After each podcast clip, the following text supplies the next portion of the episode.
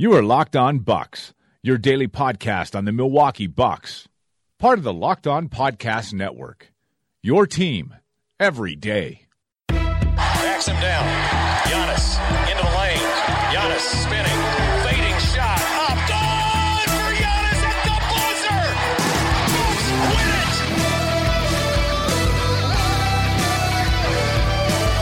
it. We may be only, but we believe on the future. Bucks win it.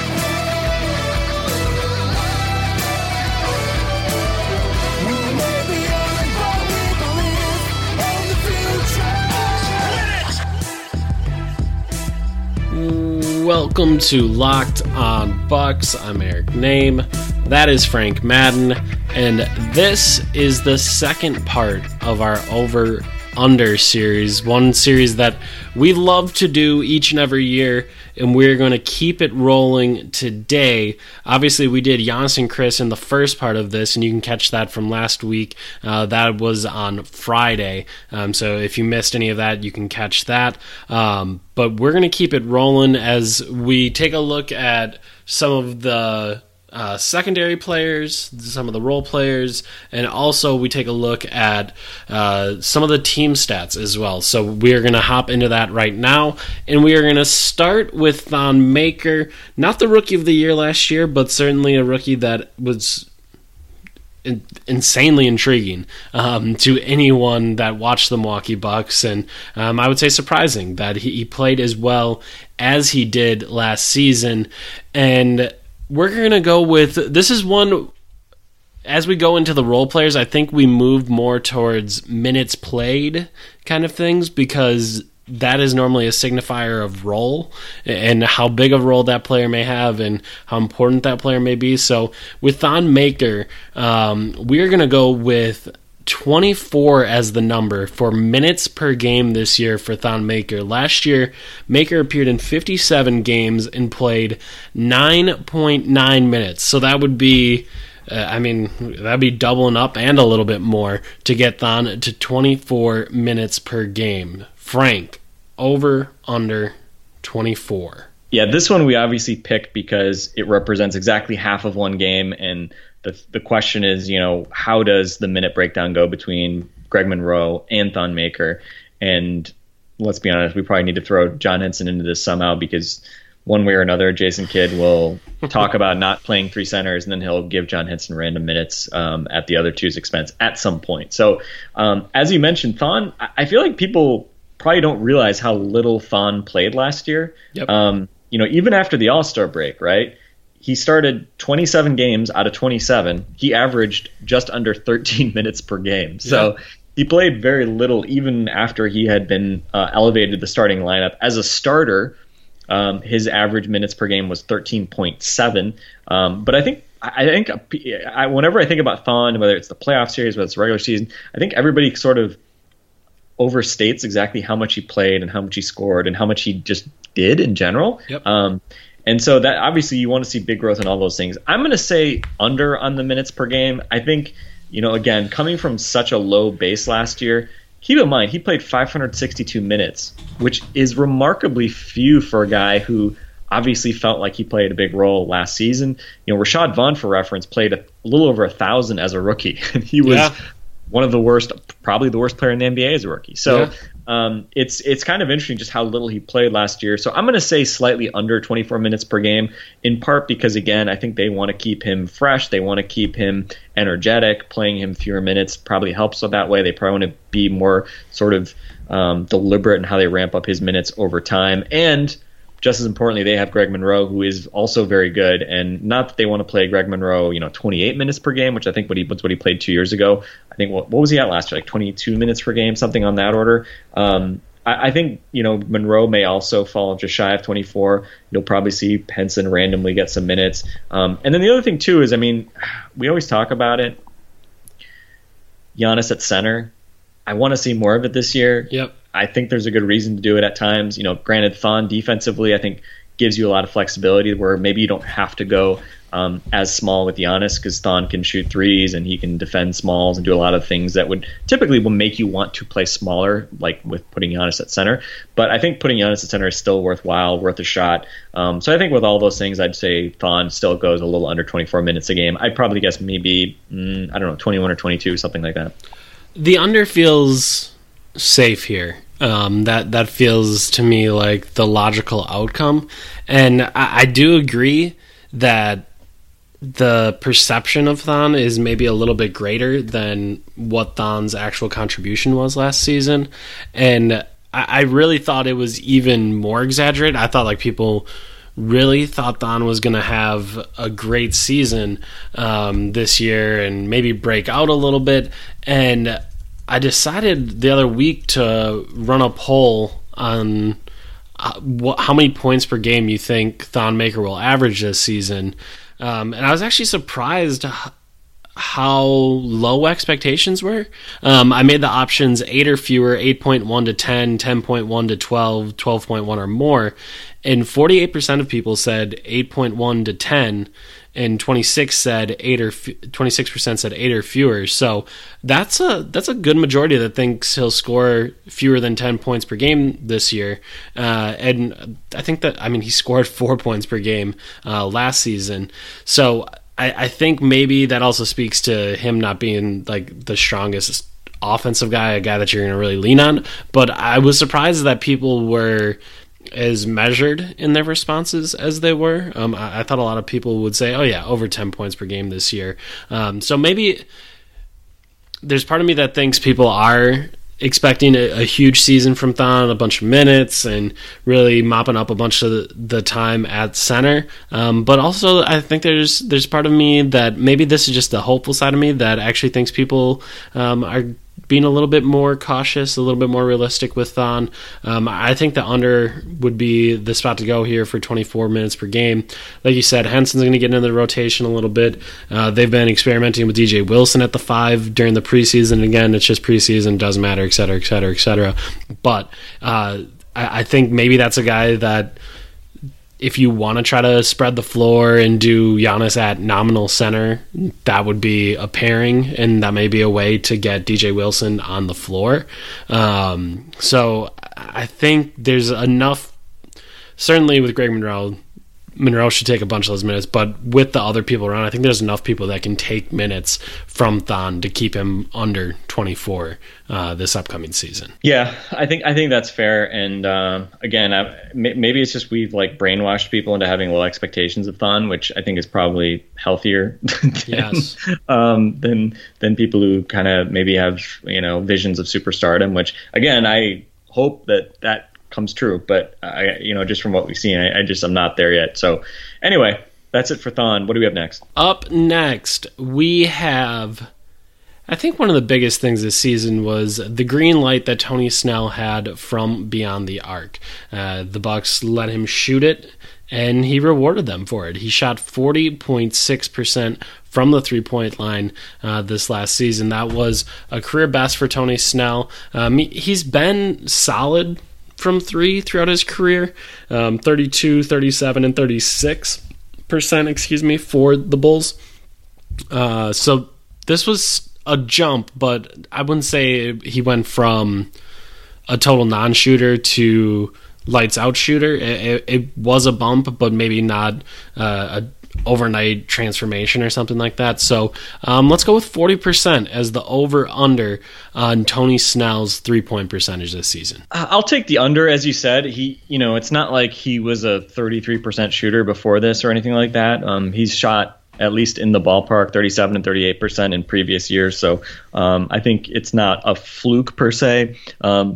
But I hope he shoots more. I think that's something we've talked about. That's the coaching staff talk about. Giannis has talked about, wanting Tony to shoot the shot when he has it. Yep. I think there was, I forget where I saw it, but I think during the scrimmage maybe there was someone reported something where, Giannis, he passed it to Tony. Tony faked it, took a dribble in, hit a jump shot, and yep. Giannis kind of like told him, not like browbeating him or something, but just like take the first shot. Yep.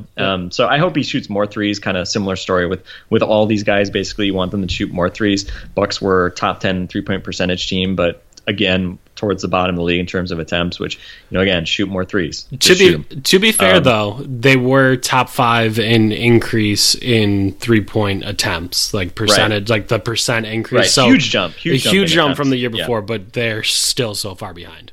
Yeah, so I'll say slightly under, but again, I don't think Tony's going to shoot poorly. And encouraging, I mean, he started slowly. I think a lot of people maybe forget. I think he was like 33% or something like that in the first month or two of the season last year. And then he was there. There was definitely a stretch, I remember, in the second half where it was like, you know, there was a stat that he was leading the league since January 1 or something like that in terms of 3-point percentage. So, you know, certainly you love the way he finished the season. He finished it strong. You know, after the All-Star break, he shot 41.5% from three. So that was nice to see. So, you know, again, we'll see kind of how it evolves over time. But I'll take a slight under, but I'm still expecting good things from him.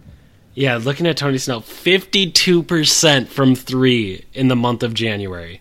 And April. 52%. And 52% in April and 48% in February. And that, like, the attempt numbers weren't small there either. Like 53s, 43 threes, and 21 threes for those couple of months. So that's on 100-plus three-point attempts, flirting with 50% from three. So those were just huge, huge numbers for Tony in that second half. So... 40%. I think Chris coming back should help out a little bit in the fact that there should just be another creator, another guy that can get him open shots, and Tony doesn't really have to focus on doing a whole lot other than catching and shooting from the three-point line. Man, there's part of me that worries that 3% increase from about 36.5%, 37% down or up to 40% is not real. And maybe he comes back down to earth a little bit, but I mean, he really shot the ball well. And I think there's a lot to like about his shot, high arch, good backspin. Like there's a lot I like about it. I think in the past I've told Alex Bowder it's one of the more enjoyable jump shots I watch in the league, just because it seems like the ball hangs in the air forever, and you can really get some of that build up from the crowd as they can go crazy on a three. So I'll take the over 40% on Tony Snell from the 3-point line. Let's move to some more individual ones. I think the rookies are interesting spots because this Bucks team kind of has to figure out what their roles are this season, how guys fit in, who plays at certain times.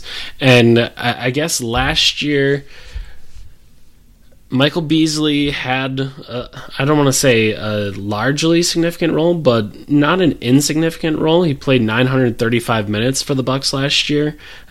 So I want to slot DJ Wilson into that role for minutes, get him 1,000 plus or so. So I'm going to put the over-under on minutes for DJ Wilson at 935. That was how many Beasley had. 935 over under, Frank. Yeah, I mean, he benefits from the fact that when you look at the fourth spot, really it's Giannis, who, you know, can play multiple positions. We talked about in the previous pod him also potentially seeing some minutes at the 5, but, you know, Giannis obviously came to the league as more of a 3, and I'm sure we'll see some minutes with Giannis at the 3 as well, and being sort of interchangeable with different guys. So other than Mirza Teletovic, nobody else was really a 4 other than Giannis and Mirza. So certainly, especially if Mirza is hurt or, you know, just isn't playing well, you could certainly see DJ Wilson getting a fair amount of run. I don't think you're going to see DJ Wilson at the 3 much. I mean, I think he could probably defend some threes, but I don't know. Well, I guess we'll have to see. So, 900 minutes. For context, I think that was what Beasley played, like 50-some games and averaged 17 minutes per game, right? 56 games, 16.5. Yeah, I could see DJ playing 50, 60 games. I just don't think when he plays, he's going to play quite that big of a role. I just don't know if I've seen enough from him so far, and he kind of just screams, you know, role player to me long term as well. But I think being a rookie's tough. I'll guess that he probably doesn't quite get up to that mark. Even though, as I said, Rashad Vaughn played 1,000 as a rookie and he was awful. So you never know. Injuries play a big role, but I'll take the slight under. Trying to figure out the roles is tough because you look at Mirza, 1,133 last year. John Henson, sopped up 11-23. You mentioned Rashad Vaughn, 458, Myles Plumlee, 310, Spencer Hawes, 171. So going through some of those, like, those are numbers for big-ish type guys, with Myles Plumlee, Spencer Hawes, and John Henson sopping up over 1,500 minutes last year. I would think, obviously, Thon's going to slide into most of those, but if we're going to go under on Thon, there's got to be some other numbers that, or there's got to be some other minutes for someone else. Playoff John Henson? You don't think it's going to be playoff John Henson? Come on, man. And I don't think it's going to be preseason John Henson either. So I think I'm going to take the over. I think the things that could stop it from happening would be Mirza hits a bunch of shots and is kind of the guy that we saw in his last year in Phoenix. I think that would be one reason. If Thon can really take on a heavy minutes load, I think that's another reason. But there should be some minutes there, certainly until Jabari Parker returns. And obviously that would be another reason why you might take the under as well, because maybe once Jabari comes back, his role doesn't make quite as much sense. I'm really conflicted. I'll take the over on 935, but I don't feel particularly good about it. I think that's going to be pretty close for what DJ Wilson is, but there's plenty of reasons why he would not get there. Let's move on to the other rookie, Sterling Brown, second rounder, a guy that obviously a ton of draft nicks liked, a pick that we enjoyed quite a bit when it happened. Unfortunately, I'm just not quite sure what his minute load could be. Rashad Vaughn played 458 minutes last year, and that's the number we're going to set for Sterling Brown's over-under. Does he have over or under 458 minutes next season, Frank? I will take the over on this. The complicated part is, in terms of like headwinds and tailwinds on this number. Jason Terry, you mentioned coming back, he played 1,300 minutes, much larger number of minutes than you would expect, 1,365.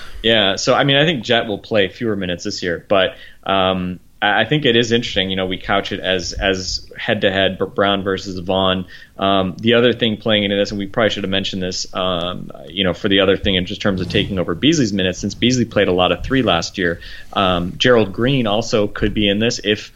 By the time we air this podcast, Gerald Green may have been waived. So We'll see. Then in that case, maybe Brandon Rush is the guy I should mention. But one of those guys that you expect them to keep with the last roster spot, unless they surprise and end up keeping Gary Payton II. One of those guys is also going to eat into some of those Beasley minutes. So I'll say over on the Sterling Brown number. Maybe the question, so I'll kick it to you. But then I think my follow-up question to you is, do you think, what is the chance? Because I think we talked about this before. What do you think is the chance that Sterling Brown plays more than DJ Wilson? Because this is something we've seen over the course of our Bucks lives more than once. Last year being kind of the most obvious time, but it's situations where a second round pick plays more than a first round pick. Whew, that one's tough. The Bucks wing positions are just sort of fascinating to me, because you have Snell that's going to play 30 minutes a game, Chris that's probably going to play 34-ish minutes a game. He was averaging 30.7 last season in the 29 games that he played, so I feel like 34-ish for Chris is about right. So that's a significant portion of those minutes. That's two-thirds, that's correct. That's 64 out of 96 minutes at the 2 and the 3, yep. So you already have just 32 minutes to play with at the 2 and the 3, and then Jet's going to get some of those. I don't know if he's going to get as many as he did last year. I don't know if he's going to get 18.4 a game. I don't know if he's going to get to 1365 in 74 game appearances. So I don't think he gets to that number. So there's some minutes there. But then at the same time, you have Brogdon stepping up. Does that mean to get Delly on the floor more, you move Delly, and he takes some of the minutes at the 2 as well? How does Rashad Vaughn fit into the equation? I think there's opportunity there, But I just don't... I guess for both of them, there's some opportunity for some bench guy to come out and take one of those spots. But at the same time, Jason Kidd has very much been a guy that plays the hot hand, that gives probably two guys at each position about 4 minutes a run in the first half. And if you do well with those 4 minutes, then you probably swallow, you probably cannibalize the other guys' minutes and you get 8 minutes in the second half. Like, that's kind of how he's worked with his rotations. So maybe one of those guys just takes it and makes Mirza Teletovic totally irrelevant. But I just don't see it. So I'm going to take the over for Sterling Brown on 458 minutes because I think he's going to get chances, but I will take the under on him having more minutes than DJ Wilson. Okay. And for the record, I don't want to see those Delly Brogdon minutes this year. I just think, well, I don't know. You're probably going to. Yeah, I know. But this is one of those things that, you know, kind of, I think putting Delly in at the two is like, you know, Jason Kidd's binky or something. Like you know, it's like his little blanket or whatever, safety net, whatever. And I don't have the numbers offhand. I mean, I don't think there was anything in the data last year that suggested that really particularly helped the Bucks. And I think especially late in games, I understand the idea of trying to have maybe like a second, you know, a third ball handler, if you will, or fourth ball handler, if you include both Chris and Giannis and Brogdon in that. But let's be honest. I mean, if we're talking about having Middleton and Giannis and Brogdon on the court, like Dellavedova being able to vaguely run a pick and roll, which, to be honest, teams are going to try to force him into a floater. I don't really think that's necessarily adding a lot, especially because he's not a quick trigger jump shooter and he's not as versatile defender as Tony. So I want Tony to start getting some of those crunch time minutes, which he didn't really get last year. So anyway, somehow I got to that point after talking about Sterling Brown. But who else? What is next on our list after the rookies? All right, let's move to some team things. As we move to team things, I think... there's been articles written about it. We've talked about it a bunch. We brought it up on our last podcast with our fantastic original Bucks blogger friends, Steve and Jeremy. We talked about the Bucks defense and how many threes they've given up. I know someone at Nylon Calculus wrote today, or maybe it was yesterday, or maybe last week. I don't know. At some point, I saw it in my timeline that the Bucks need to give up fewer corner threes and they need to find a way to, I guess, clean everything up and not allow so many attempts at the rim and so many threes. And I guess all of that comes down to the Bucks defense and where it'll be at the end of the season. So, Frank, I ask you, in defensive rating, and I don't care, do you want to clarify NBA.com or Basketball Reference? They do differ a little bit, but Bucks defense... Yeah, but they should be roughly the same, yeah. Bucks defense, 10th overall in defensive rating. Are you going to take the over or the under? I have gone on record and saying there is not a good reason for the Bucks to be worse than 10th defensively in the NBA. You have Giannis Antetokounmpo, one of the most versatile and impactful defenders in the league, running around, disrupting things all over the place. You've got Chris Middleton and Tony Snell, a couple of very versatile defenders, Tony being able to defend smaller guys very well, Chris being a great team defender who can, you know, get into passing lanes, you know, also can defend multiple positions.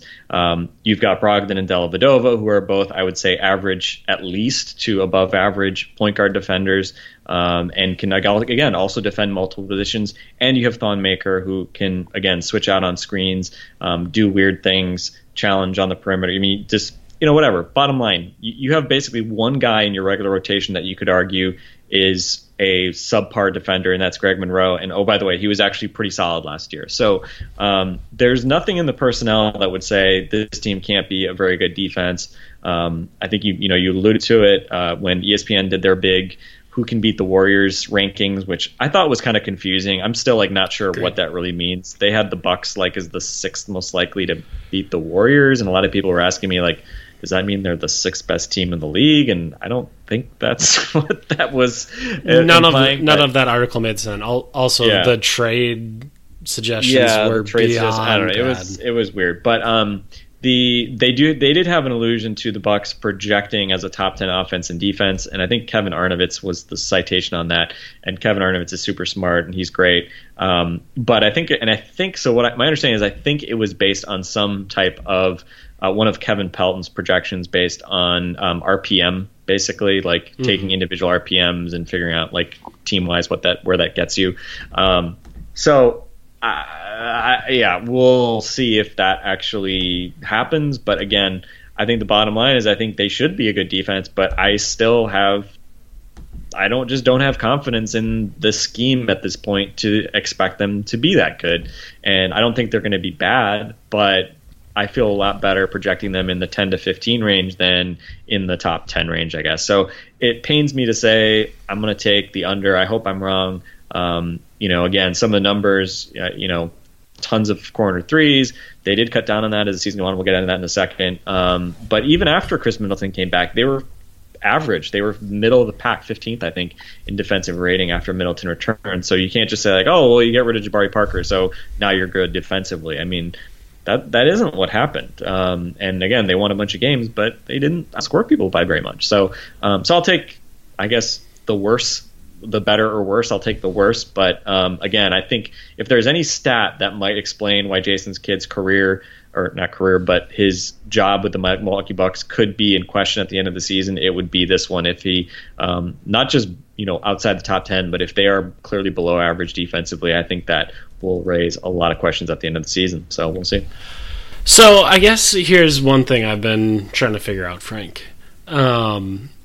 So I think you've tweeted out a couple of times about how good the foursome of Thon, Giannis, yes, that's true. That Malcolm, and Chris Middleton were last year, right? Like once they came back, they were just fantastic defensively, top 5-ish rate, I think it was around. I'm not 100% on that. Well, I mean, I think they were both either with Dellavedova or Brogdon. Those lineups were under 100 points per 100 allowed, which I think if you put that in the league, I mean, yeah, you'd be talking about like either the best defense. I mean, and again, this is like one of those things, right? Like the best teams are going to have defenses lineups you can cherry pick where you'd say, well, that'd be the best defense in the league. So you want to be careful, right? Like, bench units, bad defenders. There's every team is going to have, a range here, but certainly that group, which is your primary starting group, that's your most popular lineup. The fact that they were great defensively together, which was basically in the second half, that was really encouraging, and also tells you that it was the bench. As I mentioned, overall they were still about average, so the bench was bad. So hopefully you can get that elite defense from the starters. Hopefully that's real, and hopefully the bench can be better than it was. But anyway, yes, very good point to bring up. So that was kind of where I've just struggled with a bunch of stuff with thinking about this defense and projecting it forward, because those numbers would help me understand why someone like Kevin Pelton would say, oh, they are projected to be a top 10 defense. Okay, their starters are, or at least their starting unit, their most popular units, were very good defensively last year. So that helps me make sense of that. But then at the same time, they were as good as they were, and the defense was still average. So that must mean there's something seriously wrong when those 4 or 5 guys aren't on the floor together, which I think would make a lot of sense, and especially with the way that the Bucks scheme is. Okay, I think I could understand why Thon and Middleton and Brogdon and Giannis and Snell all work well together defensively, and why they may be able to cut down on some of those threes, and why they may be able to make shots at the rim more difficult. I can understand all of that, but it's obvious that you need a certain type of personnel to do that, and it's unlikely that you're going to be able to keep that personnel on the floor for 48 minutes. And then I think they can cover up for the systemic issues when they're on the floor, and maybe they can even thrive in that system. But when those other guys that don't fit it quite as well come in, well, then the corner threes start to come down. The rim gets a lot easier to get to. Those shooting percentages go up. Like the defense has just been a mess. I don't know. You don't have to look all that hard for a preview that will tell you that the defense gives up too many corner threes and it's too easy to get shots at the rim. I think just about anyone would write that. Zach Lowe wrote about it last week. Obviously, I mentioned that Nylon Calculus piece that talked about it. We've talked about it.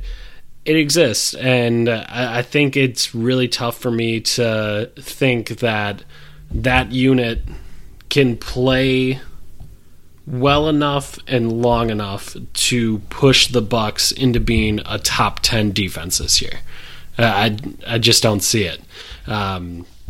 I think teams know the scheme way too well at this point. They know how to pick it apart. They know how to get the shots that they want. They know how to make things easy on themselves. So I'm going to take, again, I'm always confused if I should go over or under here, but I guess I would go over the 10th defense and say that they're going to be somewhere between 11 and 30th. If you had to pick one number, what would you pick? I would pick 13th because I think they have enough their personnel is so good. Agreed. For this system that they gotta be. It's got to be at least. And again, I'm not saying that is like the best they can do, but I'm saying they can overcome the issues with the scheme. And keep in mind too, I mean, the league continue. I mean, I think the league's average in terms of 3-pointers per game. I think that's only going to go up this year further. And that's not good for the Bucks because again, like the Bucks, the more threes teams want to shoot, the worse it is for the Bucks. But I don't know. I'll play an optimist from a personnel standpoint and say that they'll still be better than average. But again, I'm not thrilled with that. I think they can be even better. Yeah, I think 14 would be the number I would have said if you would have given me the chance to pick just one number. Middle of the pack feels about right for all the strengths that one specific those 4 to 6 guys can have. I think the rest of the squad can really drag you down. But yeah, this is, as we've mentioned a number of times, if it doesn't work this year, well, it's never going to work. And there's no excuses, and someone has to be held accountable, and that person should be Jason Kidd. So we will see exactly what happens there. Let's move to one related to the defense. 8 corner threes per 100. We stole this, admittedly, from our friend AllTheBucks. You can follow him at AllTheBucks. Looking at their post-All-Star break numbers, they gave up 3.4 left corner threes per 100 and 3.3 right corner threes per 100. That would be below 8. Before the All-Star break, they were giving up right around 10. So obviously that 8 number isn't really great. Like that's not going to be a fantastic number to give up per game, but it would be helpful. So I'll put the over/under at 8, Frank. Yeah, and for further context, so for the season, the Bucks averaged 8.5 corner threes allowed per game. That was the worst in the league. The Hawks were the second worst. They allowed 8 even. And again, I mean, the Hawks were a very good defense, right? Like They figured out how to make it work. And part of it was they were notably better in terms of reducing the number of shots at the rim. So the Bucks allowed 29 shots per game at the rim, 61% shooting. The Hawks allowed just 25 shots at the rim, 58% shooting. So, I mean, that's kind of one of those things, like if the whole point of this swarming and collapsing defense doesn't actually reduce the number of shots you allow at the rim and doesn't force turnovers, it's the other obvious big one, then why are you doing it, right? Yep. Like that, the whole point is if you're going to, decide to consciously give up, or allow ball movement to give up threes, you want to at least cut down on the restricted area shots. And the Bucks were, I believe John Schumann had a good rundown on this the other day that I tweeted out. The Bucks were last in, combination of stuff at the rim and from 3-point range. So certainly a lot of area. Not great, Bob. Not great, Bob. I'm going to say the under on here just because, again, it's such a high number. I mean, we're saying will they be, last year they would have been worst, still the second worst team at 8. Yeah. And so I'll say under 8. And especially as you mentioned, AllTheBucks did tweet out that after the All-Star break, they only allowed 6.7 from the corner. Worth noting, though, as well, I mentioned they were only an average defense. And they actually were very lucky in the sense that they cut down on the number of corner threes they allowed, just 6.7, which is okay. To give you a sense, I mean, the Jazz were the best in the league. They only allowed 4.6, which is just tremendous. But the Bucks got lucky as well. Team shot 33.7% on left corner threes, 37% on right corner threes. That's below average. Certainly the left corner is well below average. So teams shot fewer corner threes, and they shot them pretty poorly versus first half of the season, 44% from the left corner, 38% from the right corner. A reminder, 3-point defense, or I should say 3-point shooting percentage defensively is total luck. Like, everyone just remember that, put that in your head. It is luck. Like, you can control attempts, you cannot control percentage. Yeah, and so I think they're going to be under that. And again, if they were way over that, then that would be a reason to not even think they're going to be, 13th or whatever I just said. That's their projected defensive rating. But yeah, so I'll say under. But again, that's such a high number that I don't know if it necessarily says that much. Yeah, I'll say the under, because I think they're going to be where I said they were going to be, average-ish defensively. And I think if they're going to do that, the most obvious place to cut down, to make some improvement, would be on the number of corner threes allowed. So I will take the under there as well, Frank, for many of the same reasons that you outlined. And just because if I'm going to predict them to be as good, and again, just 14th was kind of where I was sitting defensively, like, for them to be that good defensively and for them to win as many games as I'll predict that they're going to win, I think you're going to have to see them make an improvement in that respect, and we'll see if they do that. But I guess if all those other predictions I'm going to make are true, I think that one would certainly be true as well. So I will take the under on 8 corner threes allowed per 100 possessions. And one thing to add, if you want to read more about that, Max Szymanski wrote, we referenced it, the article at Nylon Calculus that kind of dug into those numbers a little bit more. So Max is on Twitter at SCHI Max. So you can check him out there, and he's got a link to that. All right, let's go to some other team ones. Last year, home wins, the Bucks had... Actually, this one you have, so you're going to lay it out for me. Yeah, so again, I don't think about home records that much, to be honest, but one thing that is kind of a random stat is obviously the Bucks' fortunes the last 3 years have kind of gone up and down a fair bit, but weirdly they've won 23 games at home each of the last 3 seasons, and the variance has really been on the road in terms of they won 19 games last year on the road. The year before, they only won 10 games on the road. The year before that, 18. But what I thought was interesting was looking at the East standings. Basically, all the teams that the Bucks are chasing for one of the top 4 spots won between 28 and 31 games at home. A lot of those teams were similar to the Bucks, who were 19 and 22 on the road, in terms of those teams' records on the road. So the Bucks are pretty competitive with all those good teams, those teams they're chasing on the road, or at least they were last year. And the weird part is, for whatever reason, the Bucks just haven't been as good at home. So 28, I think, again, if you want the Bucks to kind of take that next leap into a team that's going to win high 40s or more, I think an obvious thing to do is protect your house and actually, translate the Bradley Center into a home court advantage. Obviously, the last year of the BMO Harris Bradley Center this year. So yeah, 28 games. Again, if you want to talk about how the Bucks go from 42 wins to their over/under of 47.5, well, adding 5 wins at home would be an obvious way to do it.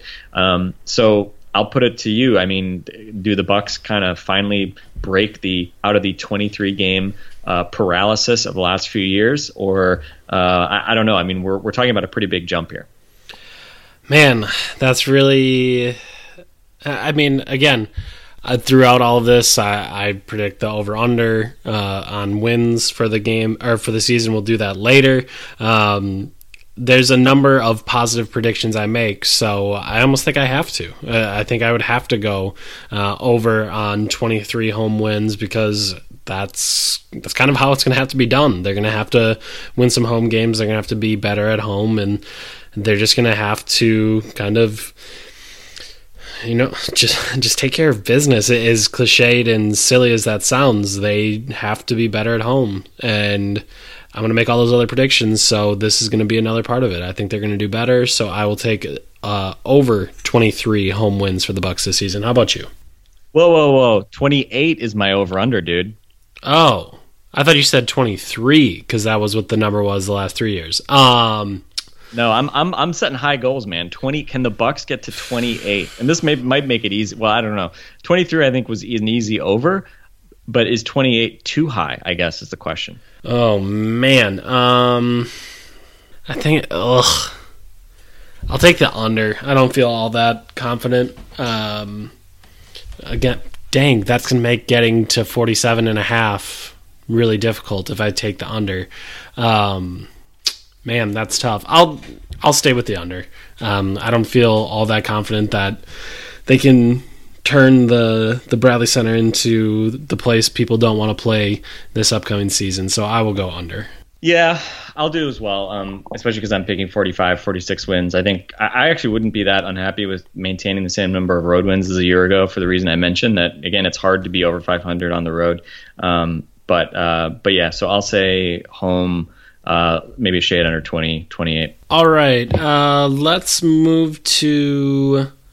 This one could be quick. This was one I just threw in before. Last year, the Bucks were 15-15 against the Western Conference, so 500 in their 30 games against the Western Conference. Obviously, we always talk about the imbalance in the conferences and how much better the Western Conference is than the Eastern Conference. So 14.5 Western Conference wins this season. Frank, where are you going? You know, I was trying to think about this. So there are a few different ways you can think about this, I guess, but...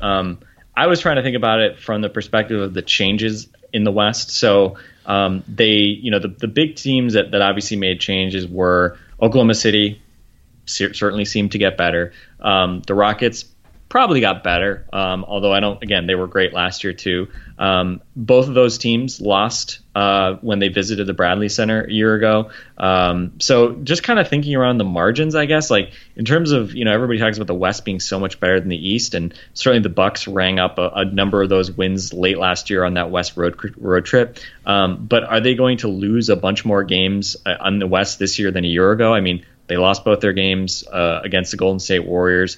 They stole a game in San Antonio. Maybe they don't do that this year. Can they not win both of those home games against the Rockets and Thunder? That's probably a question, but I do also recall them losing a home game to the LA Lakers. Yep. I think they lost. I think they lost at home to the Pelicans as well. Maybe I think they split with the Pelicans. So. I don't know. I think they'll be kind of similar. But in terms of, man,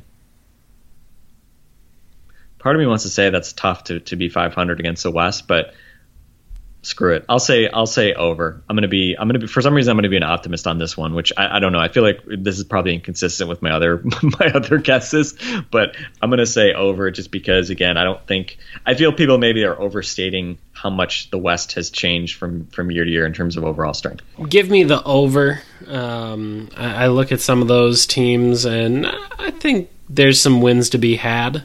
I think the bottom of the West is bad, and I think that's something that people don't really talk about. So I'll take the over. It might just be barely, but I'm feeling okay with that one. Let's move to this is going to be our final one, Frank. I think we've both hinted at how we feel about it. But the number in Vegas this season for wins for the Milwaukee Bucks is at 47.5. Are you taking the over or the under? I've been saying under all preseason, and I said it when we talked about it a little while ago when they first came out. I said it on Nate Duncan's podcast. I said 45 or 46 wins. I'm going to stick with that. I don't think... again, in the preseason, the Bucks haven't really been full strength thus far. We only saw Giannis for one game. We're only going to see Thon tomorrow, Friday. We're recording this Thursday, and you'll probably won't hear this till next week. So I don't think I've seen enough to really feel any differently than I did at the beginning of the preseason. So I'm going to stick with my under. Maybe the more interesting question is for you, Eric. You had them as a slight over previously. Have you changed your mind? Have you gone into your fortress of solitude and reconsidered your over? Where are you at right now? I'm still over. And I think the big thing for me is I talked in one of our first segments of this over-under about Giannis finishing top three for an MVP, and I think that's going to be the case. And I think you're going to see. I don't think they're going to be both top 10 in offense and defense, but I do think they will be top 10 in offense, maybe just slightly, but I think they'll get there just through Giannis's sheer brilliance, and I think they have enough weapons around them. They can space the floor a little bit better this year with more minutes from Thon and Chris being there the whole time, and Tony Snell. So I'm going to say over.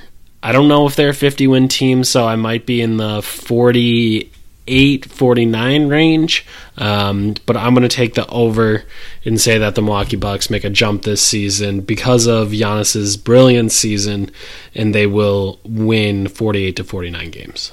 I'll take it. Okay. I'm not going to bet on it, but I'll definitely be happy if it happens. So, and I don't think I'm not that far off either. I think Giannis is going to have a monster year. You know, maybe splitting hairs a little bit as to whether or not he's a top 5 or a top 3 MVP candidate. But like you said, I mean that I think we probably still understate how much Giannis can still improve and how much that could still mean for the Milwaukee Bucks. And yeah, those are a couple fun statements to come out of my mouth. So hopefully we'll realize them very soon.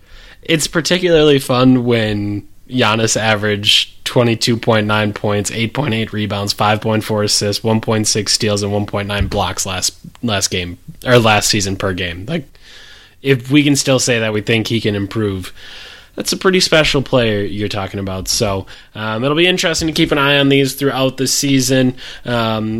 Hopefully we've ran through all of these. Hopefully you guys are listening to this on Monday or Tuesday. If you have any more that you want us to cover, if there's any number that really sticks out to you, tweet it to us. I'm sure we'll have some time next week before we hit the onslaught of games.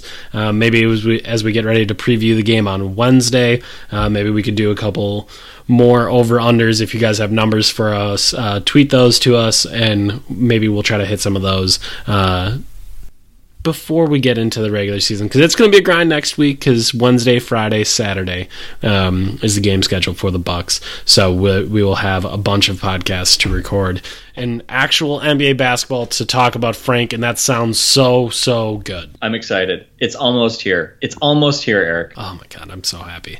All right, that's going to be it for us on Locked On Bucks. That was Frank Mann. I'm Eric Name. This has been Locked On Bucks. We'll talk to you later.